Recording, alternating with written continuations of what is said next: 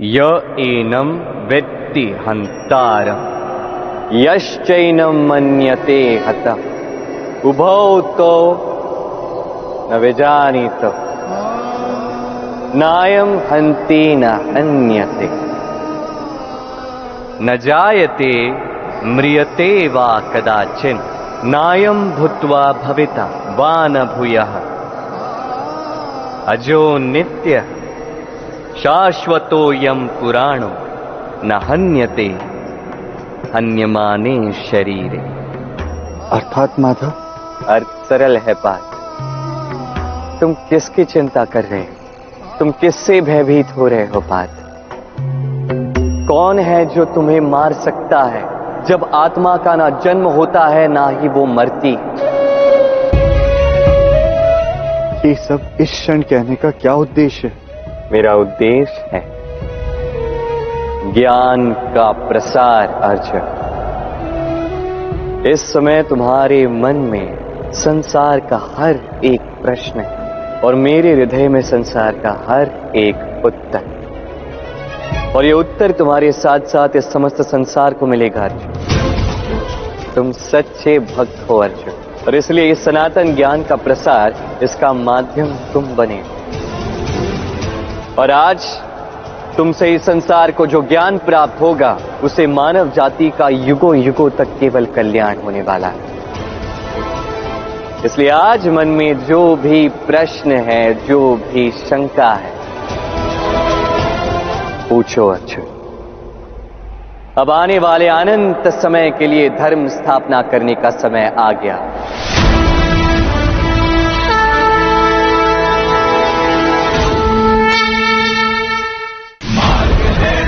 तो बताइए माधव मैं अपनों के विरुद्ध कैसे लड़ूं? यदि आत्मा अविनाशी है तो इस युद्ध का औचित्य क्या है? उठो पर ये कर्म चक्र है। यहाँ प्रत्येक प्राणी को प्रत्येक जन्म में अपना कर्म करना ही होता है। फिर चाहे वो कर्म कितना भी कठिन कितना भी जटिल क्यों ना तो चाहे उस कर्म के लिए बड़े से बड़ा मूल्य भी क्यों ना चुकाना पड़े। आत्मा अमर है पार्थ परंतु इसकी अधोगति और इसकी दूरगति, इसका उद्धार या इसका पतन, इसका स्वर्ग आगमन या नर्क प्रवेश, ये सब कुछ कर्म के अनुरूप ही होता है पार्थ इसलिए कर्म ही सनातन है। ये कर्म ही धर्म है।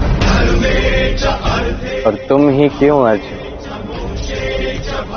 स्वयं नारायण जो इस सृष्टि के संचालक हैं, नियति के रचयिता है, वो भी इस कर्म चक्र से बच नहीं सके। उन्हें भी अपने अनेक अवतारों में, अपने अनेक रूपों में इस कर्म चक्र का पालन करना ही पड़ा है। ये कैसे संभव है माधव? जिन्होंने निर्माण किया वही पालक कैसे हुए? जिस राजा ने राज्य स्थापित किया राजा प्रजा कैसे हुआ? कभी भी शिक्षा देने के लिए पहले उस ज्ञान को आचरण में लाना अति आवश्यक होता है पार्थ क्योंकि सबसे उत्तम सीख सबसे उत्तम शिक्षा उदाहरण से ही प्रस्तुत की जाती है। इसलिए इसी उदाहरण को प्रस्तुत करने के लिए कई बार शिक्षक को शिष्य की भूमिका भी निभानी पड़ती है। अब यदि निर्माता ही पालन करता ना हो तो कोई और इसका पालन क्यों करेगा? यदि राजा ही प्रजा की भूमिका ना निभाए तो उसे समझ कैसे आएगा कि प्रजा का दुख क्या है, उसके कष्ट क्या है?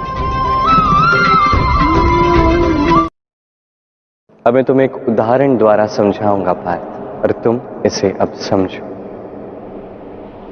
ऐसा कई बार हुआ, जहाँ स्वयं नारायण को इस धर्म के पथ पर चलते चलते अपनों के साथ ही युद्ध लड़ना पड़ा। अनेक युगों पूर्व, देव असुर संग्राम चल रहा था, जहाँ असुरों की हार हो रही थी। ते हार से जब असुरों को प्राण बचाने के लिए और कहीं आश्रय नहीं मिला तो वो गए अपने गुरु शुक्राचार्य के आश्रम में। वहाँ शुक्राचार्य तो नहीं थे,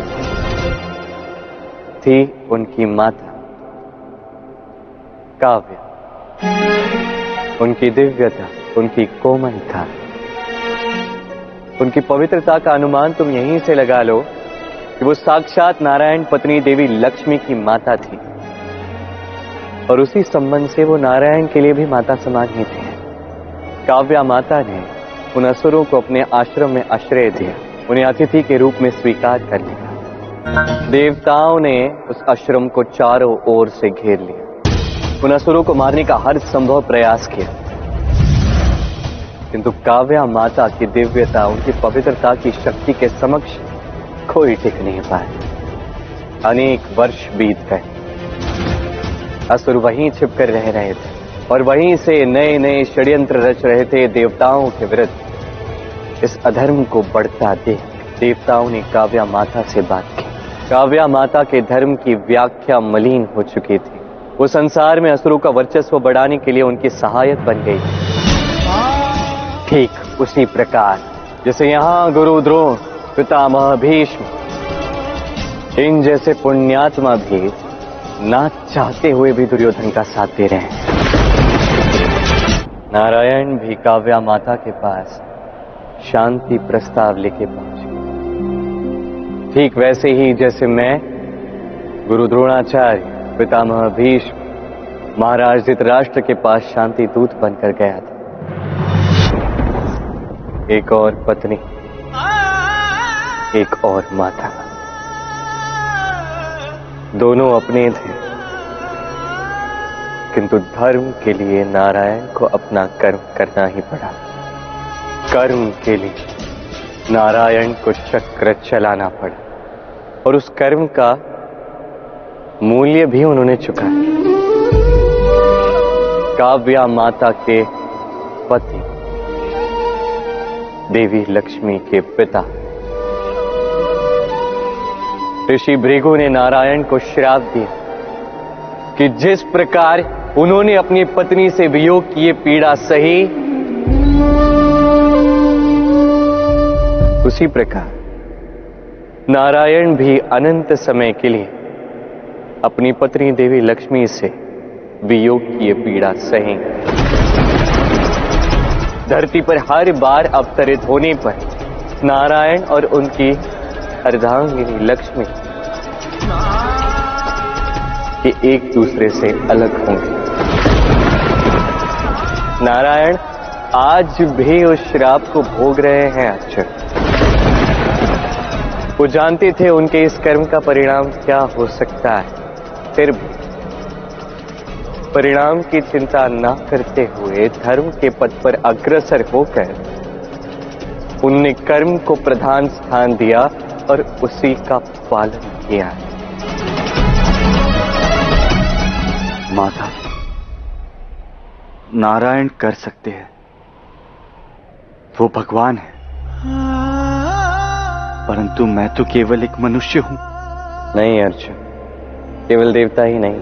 मनुष्यों ने भी आदर्श उदाहरण प्रस्तुत किए। भक्त प्रहलाद की गाथा सुनो, पार्थ। ओम नमो नारायण। प्रहलाद नारायण का भक्त था और उसके पिता हिरण्यकशिपु नारायण के शत्रु। प्रहलाद जानता था उसके पिता अधर्मी है। अधर्मी असुर हिरण्यकशिपु ने जब सुना कि उसका पुत्र प्रहलाद नारायण का भक्त है तो उसने प्रहलाद को ही मारने के अनेक प्रयास किए।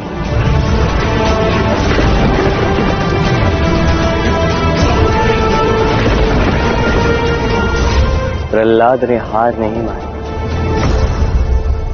उसने सहायता के लिए नारायण को पुकारा।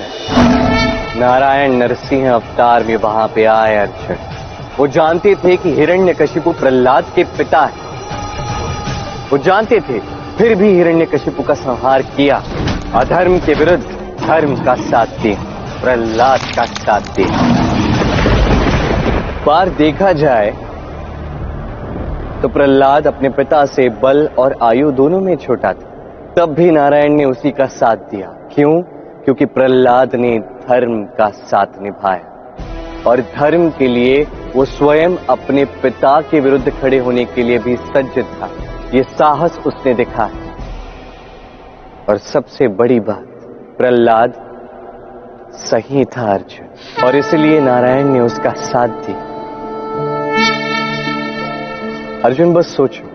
यदि प्रहलाद ये कहता कि जो मेरा विरोध कर रहे हैं, जो मेरे नारायण का विरोध कर रहे हैं, वो मेरे पिता है तो मुझे उनसे नहीं लड़ना चाहिए, मैं उनसे नहीं लड़ सकता। तो क्या होता? समस्त त्रिलोक को कष्ट भोगने पड़ते पार्थ। उस नन्हे से बालक ने भी संबंध नहीं, धर्म को चुना। और इसलिए नारायण ने उसका साथ निभाया। प्रहलाद की रक्षा की और अंत किया उसके पिता हिरण्य हिरण्यकशिपु का। उसी प्रकार आज यहाँ इस क्षण, इस रणभूमि में मैं तुम्हारे साथ हूँ, पार्थ। और मैं तुम्हारा आवाहन करता, गांडिव उठाओ और युद्ध लड़ो, पार्थ।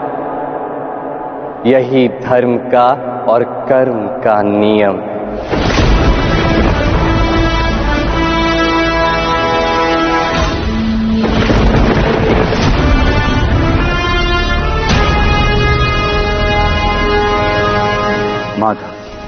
आप जो कुछ भी कह रहे हैं, वो मैं समझ रहा हूँ, परंतु न जाने क्यों मेरा हृदय नहीं मान रहा।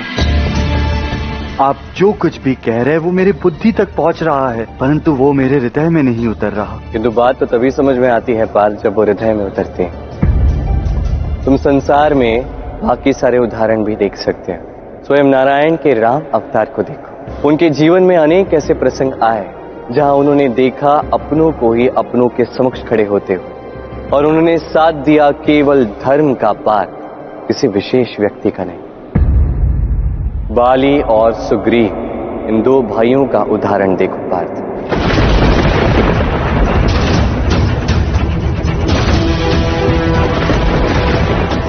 बाली जो क्रूर था, अधर्मी था, और सुग्रीव जो धर्म परायण था और नैतिक था। बाली ने सुग्रीव से छल किया। अधर्म से उसका राज्य छीन लिया। जब भगवान राम को यह बात पता चली तो उन्होंने सुग्रीव का साथ दिया। राम ने बाली का वध करके सुग्रीव को पुनः राजा बनाया।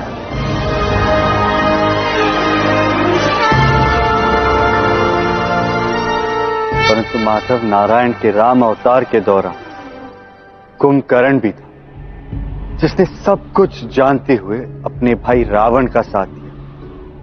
अर्थात अपनों का ही साथ दिया ना माता। और क्या उसने उचित किया पार्थ स्मरण रखो, कुंभकर्ण और विभीषण दोनों रावण के भाई थे। दोनों की सोच एक थी। दोनों जानते थे सीता हरण करके रावण ने उचित कर्म नहीं किया। दोनों राम रावण इस युद्ध के विरुद्ध थे। अंततः दोनों ने अपनी अपनी सोच के अनुसार अपना अपना चयन कर लिया। अब तुम ही बताओ, अर्जुन। कुंभकर्ण को समझाने के पश्चात भी क्या उसने उचित कर्म किया? नहीं ना उसने अनेक जीवों का विनाश किया, साथ ही स्वयं भी मर गया। और दूसरी ओर था विभीष जिसने धर्म का साथ निभाया। जिसने धर्म के लिए अपनों को त्याग दिया पार्थ। जो उचित है, उसके लिए वो स्वयं अपने भाई रावण से लड़ा। और इसलिए नारायण का राम अवतार उसके साथ था। ये अनेक बार हो चुका है पार्थ, और आज फिर हो रहा अपने ही आज अपनों के साथ लड़ रहे हैं। अपने विवेक को जागृत करो पार्थ, और देखो तुम्हारे समक्ष क्या है। अपने पितामह भीष्म को देखो, गुरुद्रोण को देखो। कहीं ना कहीं ये झूठे धर्म से बंधे हैं पार इन्हें देख के इनमें तुम्हें बाली, हिरण्य कशिपु कुंभकर्ण की छवि स्पष्ट रूप से नहीं दिखती। अधर्म की छवि नहीं दिख रही पार इनमें और उनमें कोई अंतर नहीं। तुम केवल एक बार इन्हें भाईजनों की दृष्टि से मत देखो, प्रियजनों की दृष्टि से मत देखो, गुरुजनों की दृष्टि से मत देखो। केवल देखो, धर्म के दृष्टिकोण से।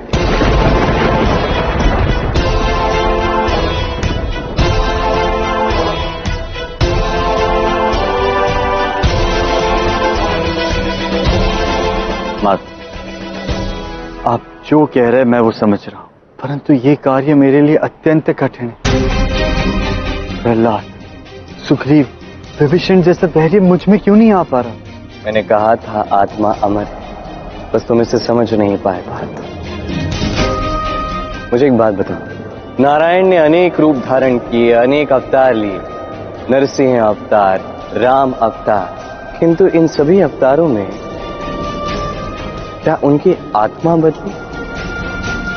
इन सभी रूपों में भी वो एक ही थे ना पार्थ यही प्रमाण है कि ये देह, ये नश्वर है पार्थ किंतु आत्मा इसका कभी अंत नहीं हो सकता। पार्थ, अपना धनुष उठाओ, बाण चलाओ, युद्ध करो। तुम अपनों के साथ युद्ध नहीं कर रहे हो, पार्थ। तुम केवल तुम्हारे अपनों को इस अधर्म के जीवन से मुक्त कर रहे हो, बस। अपने विवेक को जगाओ, पार्थ। इस भावना को त्याग दो, इस भय को त्याग दो। धर्म के पथ पर दुख कैसा पार्थ अब गांडिव उठाओ और युद्ध लड़ो, पार्थ। मैं समझ गया हूँ, माता, कि शरीर नश्वर है, परंतु आत्मा अमर है। यदि मैं अपने स्वजनों का अंत भी कर दूँ तो इससे उन्हें कोई अंतर नहीं पड़ेगा। नाश होगा तो केवल उनके शरीर का। उनके अजर अमर का जीवन प्रवाह किसी अन्य शरीर में भी निरंतर चलता रहेगा। किंतु किंतु क्या पार्थ?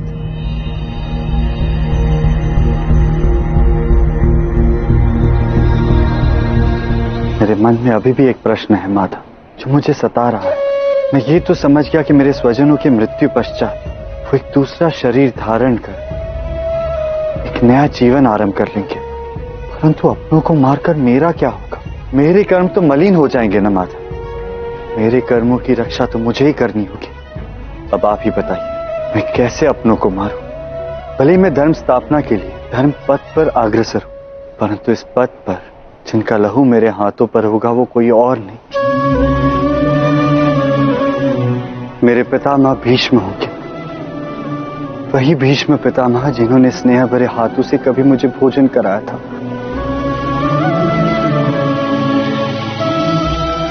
मेरे बाण उस गुरु द्रोण को आहत पहुंचाएँगे, जिन्होंने स्वयं मुझे बाण चलाना सिखाया था। क्या यही फल है उनके स्नेह का, उनके ज्ञान का? माधव धर्म के नाम पर किया गया ये कर्म पाप कर्म है। और स्वयं नारायण भी पाप कर्म के ऋण से नहीं बचे थे। तो मुझे कैसे मुक्ति मिलेगी माधव? और जब मुझे पहले से ज्ञान है कि जिस कर्म का फल बुरा होगा, वो कर्म मैं कैसे करूँ? हमारे वेदों का सार भी यही कहता है कि जैसा कर्म करोगे, वैसा ही फल मिलेगा। अब इस संदर्भ में आपका क्या तर्क है माधव? बताइए। जब कर्म धर्म के लिए किया जा रहा है तो फल की चिंता क्यों करते हो पार्थ जब चित्त शुद्ध, कर्म करने का कारण धर्म परायण, जब मंशा पवित्र है तो ये शंका क्यों? स्मरण रहे पार्थ जब भी कोई कर्म, द्वेष वैर और प्रतिशोध की भावना से ना प्रेरित हो तो युद्ध में सामने वाले योद्धा का अंत करने में कोई संकोच नहीं होना चाहिए। स्मरण रखना पार ये युद्ध तुम अपने लिए, मेरे लिए या किसी अन्य व्यक्ति के लिए नहीं लड़ रहे। ये युद्ध तुम लड़ रहे हो केवल धर्म के लिए। विधि के विधान ने यही कर्तव्य रचा है तुम्हारे। इस कर्तव्य का वहन करो। कर्मण्येवाधिकारस्ते।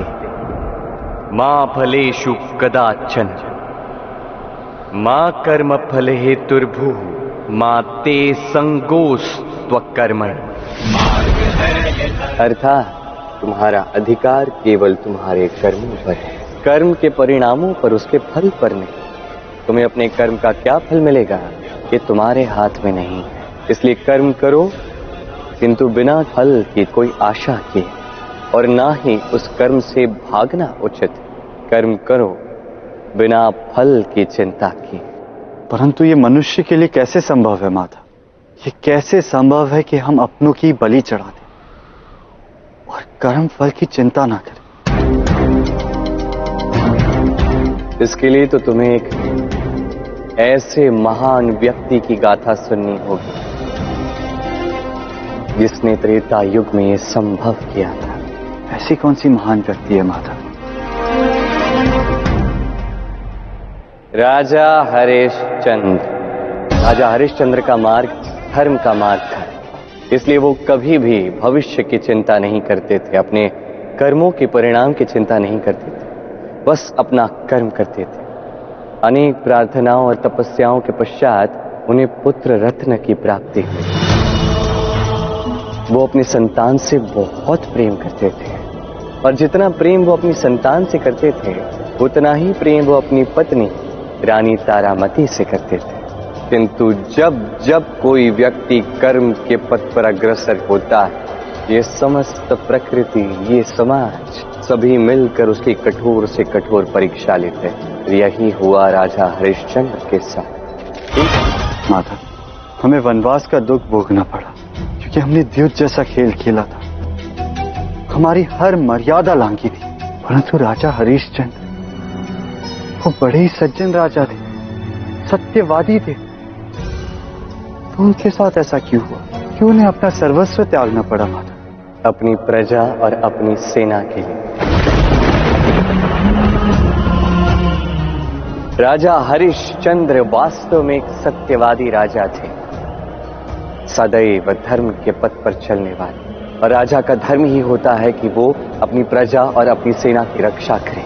और उन्हीं की रक्षा करने के लिए उन्होंने इतना बड़ा त्याग किया।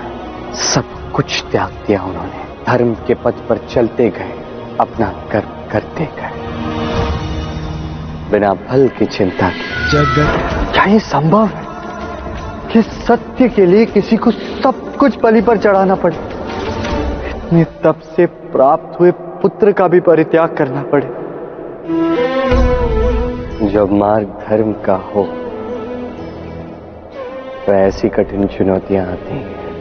अब तुम्हें भी राजा हरिश्चंद्र की भांति एक महानतम बलिदान देना होगा। महानतम बलिदान? राजा हरिश्चंद्र को अपने कर्म के लिए इतना सब कुछ बलि चढ़ाने के पश्चात भी कोई और बलिदान देना पड़ा था। युगों युगों के लिए अमर हो जाना सरल तो नहीं होगा ना भारती? पत्नी और पुत्र के बिकने से भी उन्हें केवल आधा धन प्राप्त हुआ। आधा धन अब भी शेष था। और अब समय आ गया था सूर्यास्त के अंतिम क्षण का। कोई अपने धर्म के प्रति इतना तटस्थ कैसे रह सकता है माता? कोई अपने कर्म के पद पर इतना बड़ा बलिदान कैसे दे सकता है? धर्म का पद बिल्कुल भी सरल नहीं किंतु सर्वश्रेष्ठ अवश्य है। ये होती है कर्म की परीक्षा पात जो व्यक्ति धर्म के पथ पर चलता है, उसका मार्ग अत्यंत कठिन होता है। किंतु यही दुर्गम मार्ग उसे उसके उचित स्थान तक पहुंचाता है। राजा हरिश्चंद्र ने सदैव धर्म का साथ दिया। बिना फल की चिंता किए वो केवल अपना कर्म करते गए। तुम्हें भी यही करना है पार उन्होंने अपने कर्म के लिए अपना सर्वस्व त्याग दिया। तुम्हें भी अपना सर्वस्व त्यागना होगा। धर्म के लिए युद्ध लड़ना होगा, अधर्मियों के विरुद्ध। अपने संबंधों के लिए जो मोह तुम में जागा है, जो आसक्ति तुम में जागी है, उसका त्याग तुम्हें करना होगा पार क्योंकि केवल तभी तुम स्वच्छंद रूप से कर्म कर पाओगे।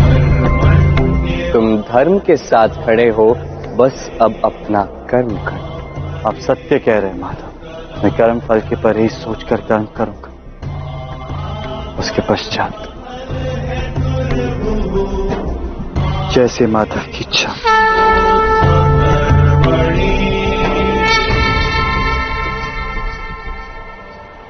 हनुष्य उठाओ पार्थ।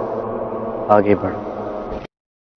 मैं ये समझ चुका हूँ कि धर्म के लिए अपनों के विरुद्ध लड़ना होता है।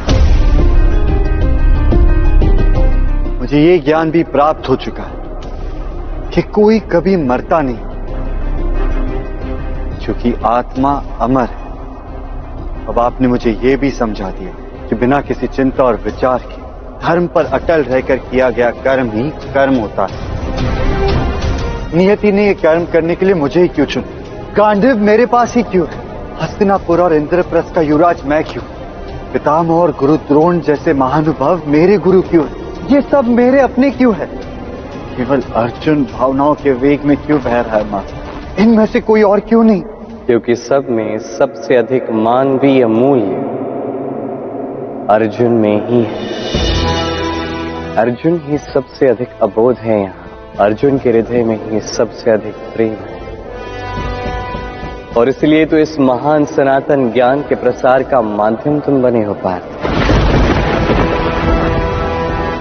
मुझे बताओ, पार्थ ये ज्ञान मैं किसे दे रहा? इस नश्वर शरीर को।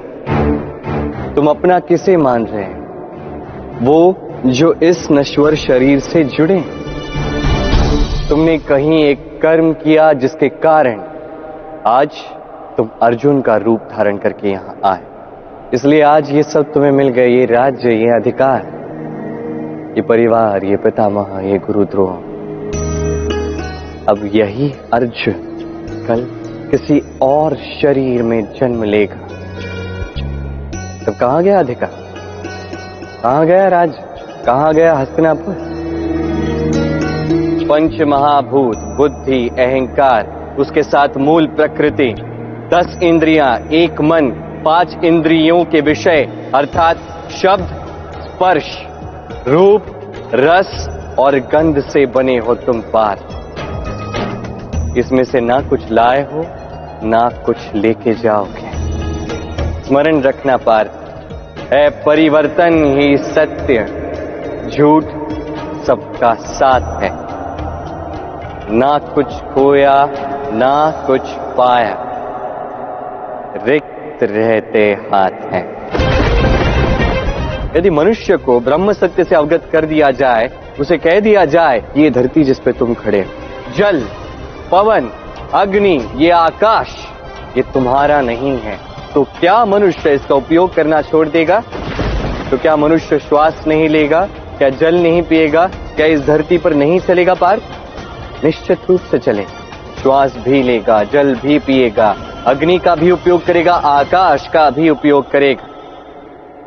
अर्थात, इसकी रचना हर एक प्राणी के लिए की गई थी ना? किसी एक के लिए नहीं और मनुष्य इसी अज्ञानता में फंसा रहता है, इसी अनभिज्ञता में फंसा रहता है, वो प्रयास करता है इसे प्राप्त करने का जो कभी हो नहीं सकता।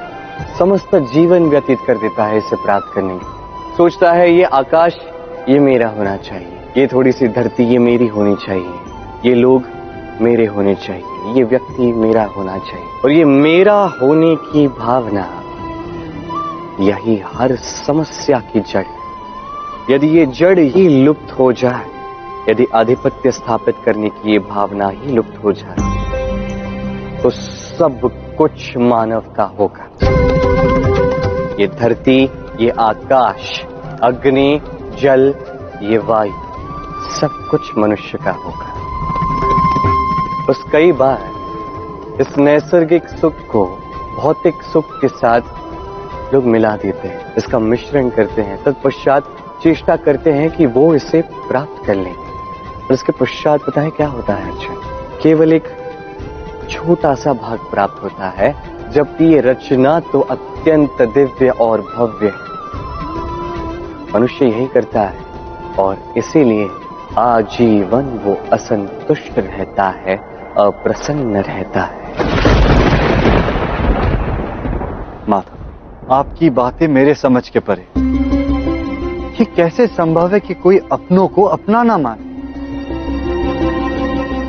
ये ज्ञान जितना सरल लगता है, इसे आचरण में लाना उतना ही कठिन है बात। क्योंकि मनुष्य ने तो बालपन से अपने जन्म से यही देखा है, मैं और मेरा ये भावना। इसी के साथ सभी पले बड़े इसी के साथ सबकी पुष्टि हुई है। और इसे त्यागने के लिए अत्यंत ज्ञान और साहस की आवश्यकता है बात। इस ज्ञान को आचरण में लाने के लिए धैर्य की आवश्यकता, इस ब्रह्मांड में स्वयं को देखने के लिए धैर्य की आवश्यकता। और यही मैं तुम्हें समझाने का प्रयास कर रहा हूँ। उदाहरण से ही सही, तुम्हें यह समझना होगा। असुर राज, बाली का उदाहरण ले लो पाठ उसके पास क्या कुछ नहीं था। उसके पास समस्त पृथ्वी लोक था, असुर लोक भी था, परंतु फिर भी। अपनी पत्नी के लिए उसने इंद्र का स्थान ग्रहण करने का प्रयास किया। वो त्रिलोक पति बनना चाहता था और उसके लिए उसने यज्ञ किया।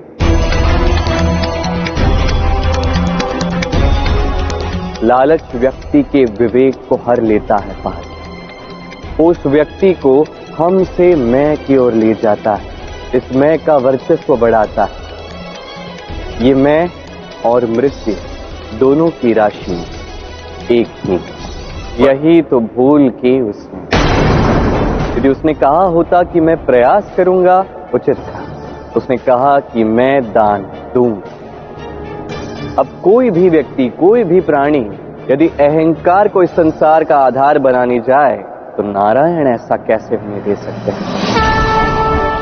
नारायण ने वामन अवतार धारण किया और वो पहुँचे बाली के पास, ताकि वो दान से ही उसका अभिमान तोड़ सके। अब नारायण के वामन स्वरूप ने दो पग में समस्त धरती, ये सारा आकाश ये ब्रह्मांड माप लिया अब तीसरा पग देने के लिए बाली के पास कुछ शेष ही नहीं। इस प्रकृति के गूढ़ रहस्य को समझने का प्रयास करो पार तुम हो क्या? तुम पंच महाभूतों से बने, इंद्रियों से बंधे हो, एक साधारण से मनुष्य हो। तुम्हारा अस्तित्व ही क्या? इस संसार में तुम ऐसा क्या देके आए थे जिसे तुम अपना कह रहे हो पार्थ ये प्रकृति अनंत है, असीमित है पार्थ और तुम्हारा अस्तित्व इस सृष्टि के समक्ष एक कण मात्र है पार्थ तुम स्वयं मुझे इसका उत्तर दो पार्थ। इस छोटे से नश्वर शरीर से इस सृष्टि का कितना भाग तुम ग्रहण कर सकते हो? कितनी पवन ग्रहण कर लोगे कितना जल ग्रहण कर लोगे कितनी अग्नि भोग सकते हो कितनी धरती पे अपना आधिपत्य स्थापित कर सकते हो तुम पार्थ? केवल एक कर्ण मात्र माथा है ना? किंतु यदि तुम इस मैं की भावना को त्याग दो इस अहंकार को त्याग दो तो ये समस्त विश्व तुम्हारा है। फिर तुम समस्त आकाश को भोग सकते हो, सारी अग्नि को भोग सकते हो, सारा जल ग्रहण कर सकते हो, सब तुम्हारा है पाप और केवल ये पृथ्वी ही नहीं, इस समस्त ब्रह्मांड को तुम स्वयं के अस्तित्व में देख सकते हो। मैं समझ गया हूँ माता। मैं केवल पंच तत्वों से बना और मेरे इंद्रियों के वश में हूँ। यह भी सत्य है माता जब मैं यहाँ कुछ लेकर ही नहीं आया था तो यहाँ से क्या लेकर जाऊँगा? जब मैं ही नहीं हूँ तो मैं का अस्तित्व भी नहीं। तो किसे मैं अपना समझ रहा था? जब मैं ही नहीं हूँ तो किन्हें मैं अपना भाई समझ रहा था? किन्हें मैं अपना गुरु समझ रहा था? किन्हें मैं अपना पितामह समझ रहा था? सत्य तो ये कि यहाँ सब कुछ कर्म प्रधान ये सब एक कर्म का चक्र। है मैंने जो किया, वो कर्म था। मैं जो कर रहा हूँ, वो कर्म है, और जो मैं करूँगा, वो भी केवल कर्म ही होगा। सत्य तो यह है कि कर्म ही मेरा अस्तित्व है। कर्म से ही मैं बना हूँ, और कर्म से मेरी मृत्यु होगी। कर्म से ही मेरा अगला जन्म होगा। या मुझे मुक्ति मिलेगी? सत्कर्म से मैं ब्रह्मांड बन सकता हूँ। और दुष्कर्म से मुझे मनुष्य बनकर रहना होगा। कर्म सब कुछ है। ये मैं समझ गया हूँ, माता। उत्तम अति उत्तम पाठ अब अपना कर्म करो। अवश्य मान आपके सानिध्य में मैं बहुत कुछ जान चुका। ये भी जान चुका हूँ, भले मैं इस युद्ध का आरंभ कर दूँ और आपके मार्गदर्शन से इसे जीत भी जाऊँ। किंतु ज्ञान का जो ये अद्भुत क्षण मुझे आज आपके साथ प्राप्त हुआ है, वो भविष्य में मुझे पुनः कभी प्राप्त नहीं होगा। इसीलिए हे माता, मैं आज अपने मन की हर जिज्ञासा को शांत करना चाहता हूँ। एक और प्रश्न का उत्तर दीजिए। ये एक ऐसा प्रश्न है जो संसार के हर मनुष्य के मन में होगा यदि मैं अनेक बार जन्मा हूँ तो मैंने अनेक युद्ध भी लड़े होंगे। कई जीते भी होंगे। तो क्या उससे मुझे आनंद की प्राप्ति हुई है? और यदि नहीं तो इस सब का औचित्य क्या है? सत्य कहाँ पार सत्य में संसार के प्रत्येक प्राणी ने प्रत्येक जन्म में अनेक युद्ध लड़े, कई हारे, कई जीते भी। किंतु उसे परम आनंद की प्राप्ति कभी नहीं हुई। क्योंकि उसने अपना कर्म अनासक्त होकर किया ही नहीं। अपने अहंकार को त्याग कर कर्म किया ही नहीं। वो भूल गया ये महत्वपूर्ण ज्ञान कि आज की ही ये जीत कल की हार भी बन सकती है। और आज की यही हार भविष्य में, जीत में भी परिवर्तित हो सकती है। इस अनित्य के ज्ञान को भूल गए, इस परिवर्तन के ज्ञान को भूल उन्होंने जीत में उत्सव मनाया, दुख में शोक मनाया। जबकि दोनों ही परिवर्तनशील हैं।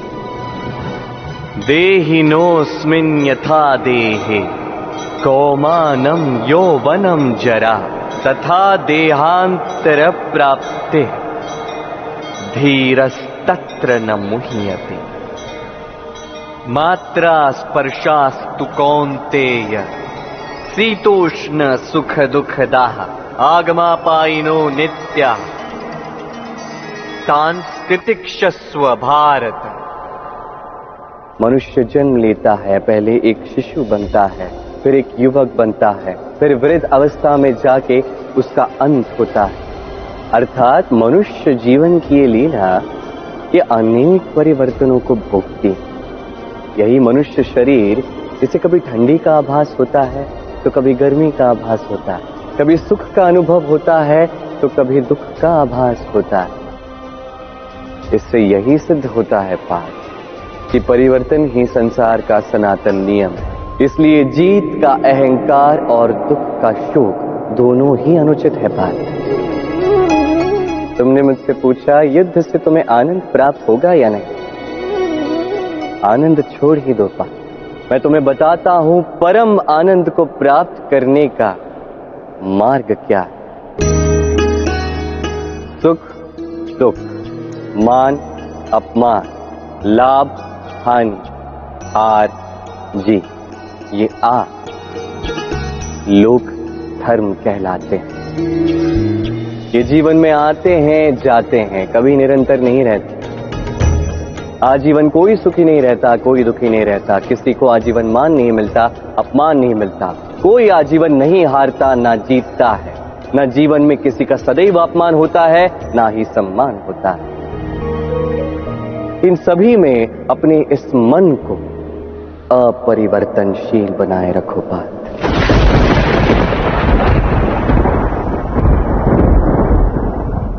उत्क्रामन्तं स्थितं वापि भुञ्जानं वा गुणान्वितं। विमूढा नानुपश्यन्ति पश्यन्ति। ज्ञानचक्षुषः।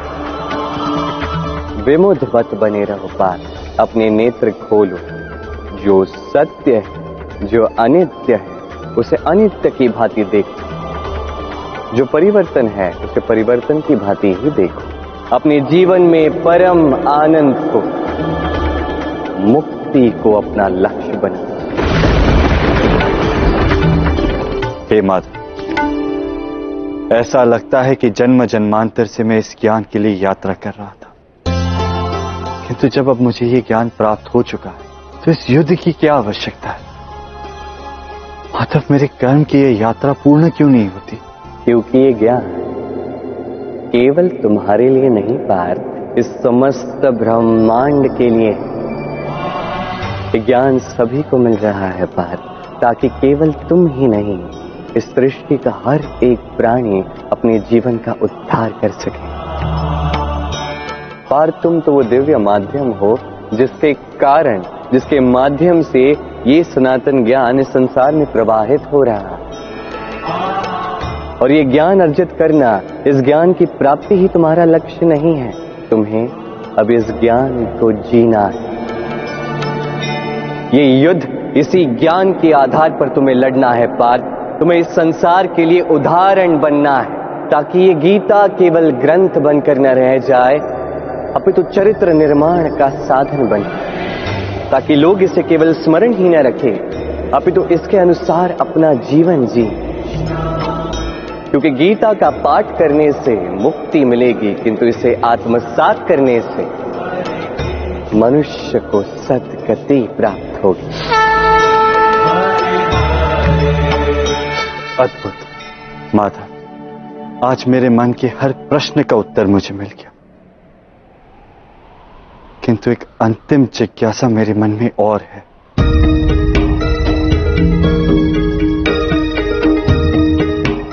आपने जो जो कहा, माता, वो धर्म का सार, वो परम सत्य।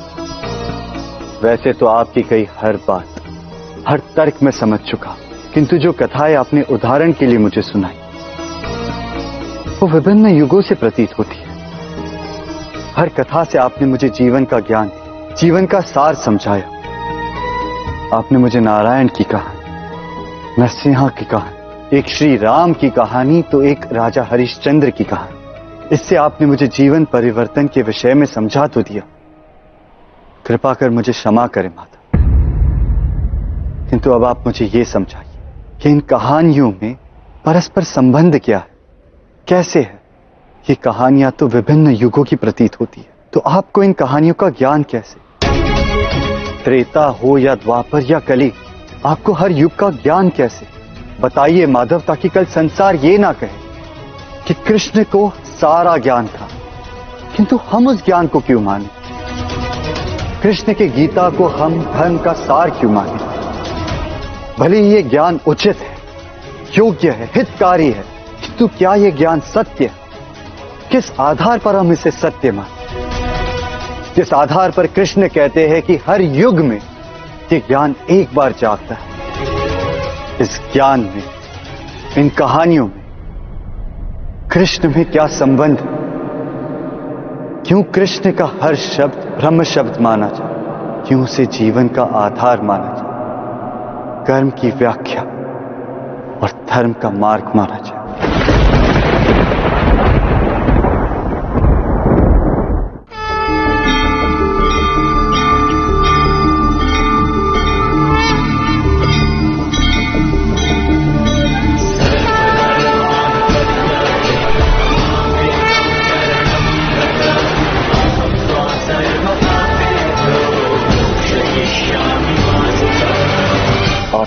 सत्य में कौन है? माता कृपा कर इस दास को अपना सत्य रूप दिखाई।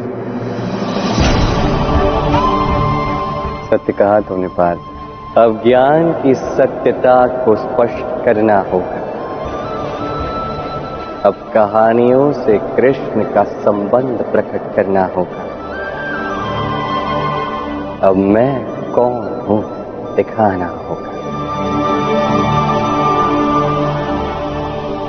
देखना चाहोगे पार समय आ गया है कि तुम मेरा वास्तविक रूप, सत्य स्वरूप देख लो। समय आ गया है ये जानने का कि मैं कौन हूँ, अर्जुन। पश्य में पार्थ रूपाणी शतशोथ सहस्त्रश, नाना विधानी दिव्यानी। नानावर्णाकृतीनि च।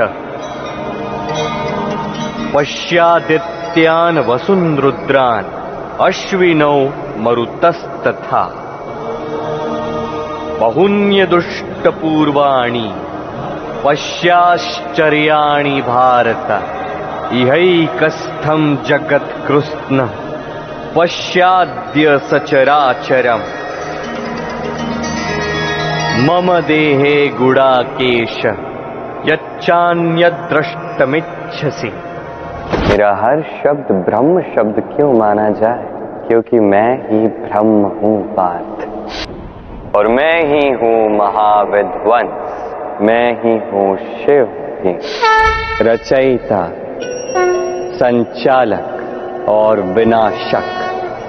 सब मैं ही तुम संबंध जानना चाहते थे पार्थ। मैं ही सर्वस्व हूँ। मैं ही नारायण हूँ। मैं ही राम हूँ। मैं ही नरसिंह हूँ। मैं ही सर्व अवतार हूँ पार्थ। ये युद्ध भी मैं इस युद्ध के पश्चात की मृत्यु भी मैं जीवन भी मैं हूँ, अंत भी। संसार का हर एक शस्त्र मैं हूँ।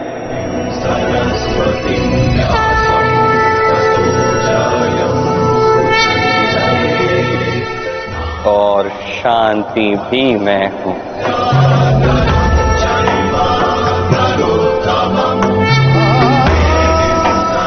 देखो अर्जुन इस जीवन के नव रस में पंच तत्व में।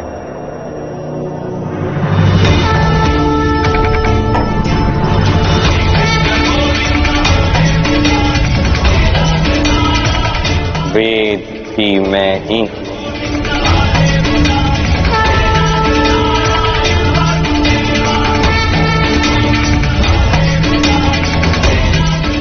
भीतर सारे देवताओं को देखो, गंधर्वों को देखो।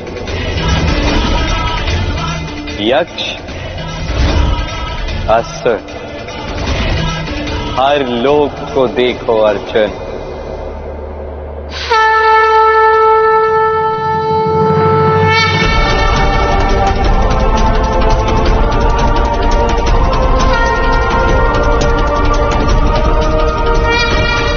मुझे हर युग का ज्ञान है, क्योंकि हर वो युग, हर वो समय में। काल भी मैं हूँ, महाकाल भी। मैं ही कृति हूँ, प्रकृति भी। सृजन भी मैं हूँ और विनाश भी। कर हर भक्ति, ज्ञान, इन सब में मैं मैं इस समस्त संसार में, मैं ही सर्वस्व हूँ पार्थ और तुम तुम भी मुझमें ही हो।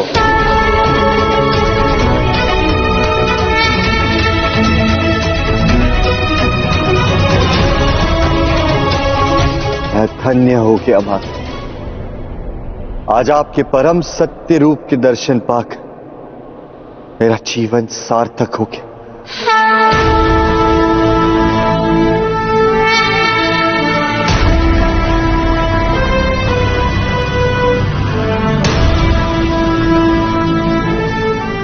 आपको क्या समझता था, माता? और अब क्या निकले? मैं आपको दिव्य समझता था, परंतु आप? आप तो सर्वस्व निकले। ये गीता अमर होगी, क्योंकि सब जानेंगे। कि ये गीता स्वयं आपने कही मेरा मन शांत हुआ, माता। मेरा मन समर्पित हुआ।